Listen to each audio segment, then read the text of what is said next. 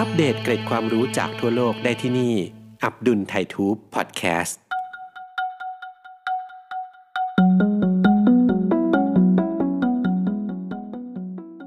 เชื่อว่าชาวอับดุลหลาย ๆ คนคงเคยเลี้ยงสัตว์ หรืออย่างน้อยก็เคยเล่นกับสัตว์มาบ้างแล้ว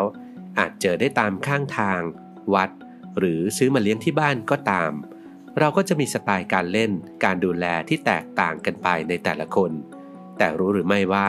บางครั้งการกระทำต่างๆ ของเราอาจเป็นการฆ่าพวกเขาทางอ้อมก็ได้ ฉะนั้นเราจะมาดูกันว่ามีอะไรบ้างที่ควรปรับเปลี่ยนพฤติกรรม เพื่อให้เพื่อนร่วมโลกของเรา และสัตว์เลี้ยงแสนรักของเรา จะได้อยู่กับเราไปนานๆ 1. การอุ้มกระต่ายโดยการจับหู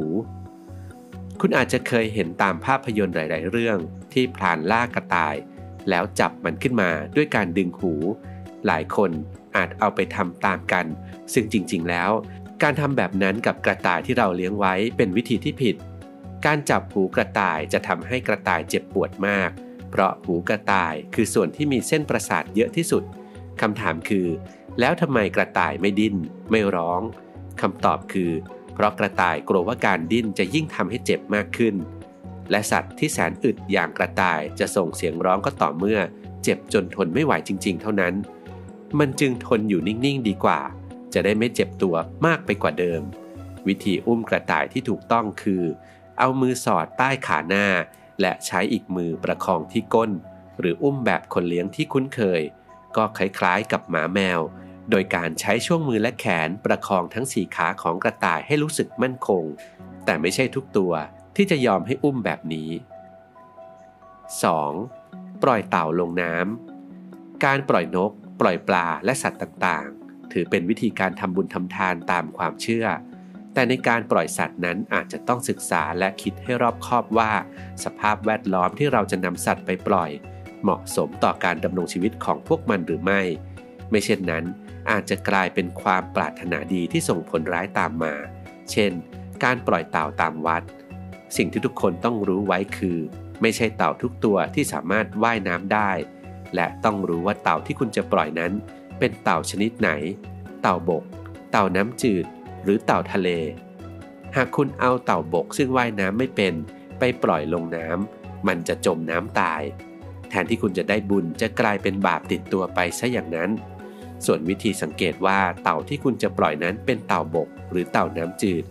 คือให้สังเกตพังผืดบริเวณเท้าของพวกมัน โดยเต่าน้ำจืดจะมีพังผืดเชื่อมระหว่างนิ้วเท้า แต่เต่าบกจะไม่มีพังผืด หรืออาจจะสังเกตลักษณะของผิวหนังที่ขา ซึ่งเต่าน้ำจืดจะมีความเรียบและชุ่มชื้นกว่า ส่วนเต่าบก ขาของพวกมันจะมีลักษณะเป็นเกร็ดหยาบ และขาจะกลม เนื่องจากพวกมันต้องใช้ขาในการเดินนั่นเอง ในส่วนของเต่าทะเลจะสังเกตง่ายมาก คือ ขาจะเป็นใบพาย ซึ่งแตกต่างจากเต่าบกและเต่าน้ำจืดมาก 3. ให้หมากินกระดูก เป็นความเชื่อต่อๆกันมานานแล้วว่า หมาต้องกินกระดูก ซึ่งเป็นความเชื่อที่ผิด และถ้าคุณจะบอกว่าก็เห็นมันชอบกิน และไม่เห็นมันเขี่ยทิ้งเลย ให้ตอบตามตรงเลยก็คือ น้องหมาเหล่านี้ไม่ได้ชอบกินกระดูกหรอก แต่อะไรที่มันสามารถกินได้ มันก็กินทั้งหมดนั่นแหละ กระดูกไก่ที่เหลือๆเอาไปให้มันกิน แทะจนกลายเป็นชิ้นเล็กๆ จะมีผลเสียกับพวกมันหลายอย่าง เช่น เข้าไปอุดหลอดอาหาร อุดหลอดลม หรืออุดตันในลำไส้ เนื่องจากกระดูกที่กินเข้าไปอาจไปกองรวมกันกลายเป็นก้อน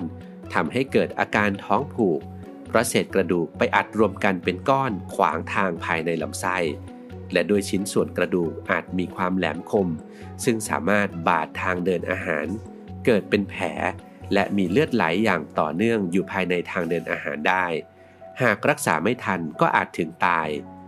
อะไรที่คุณกินไม่ได้ ก็อย่าไปให้เขากินเลยครับ 4. ปลาทูกับแมว เช่นเดียวกับการให้หมากินกระดูก การให้ปลาทูกับแมวก็อาจเป็นอันตรายเช่นกัน ทั้งนี้เราพูดถึงปลาทูนึ่ง หรือปลาทูเข่งที่มีขายตามตลาดทั่วไป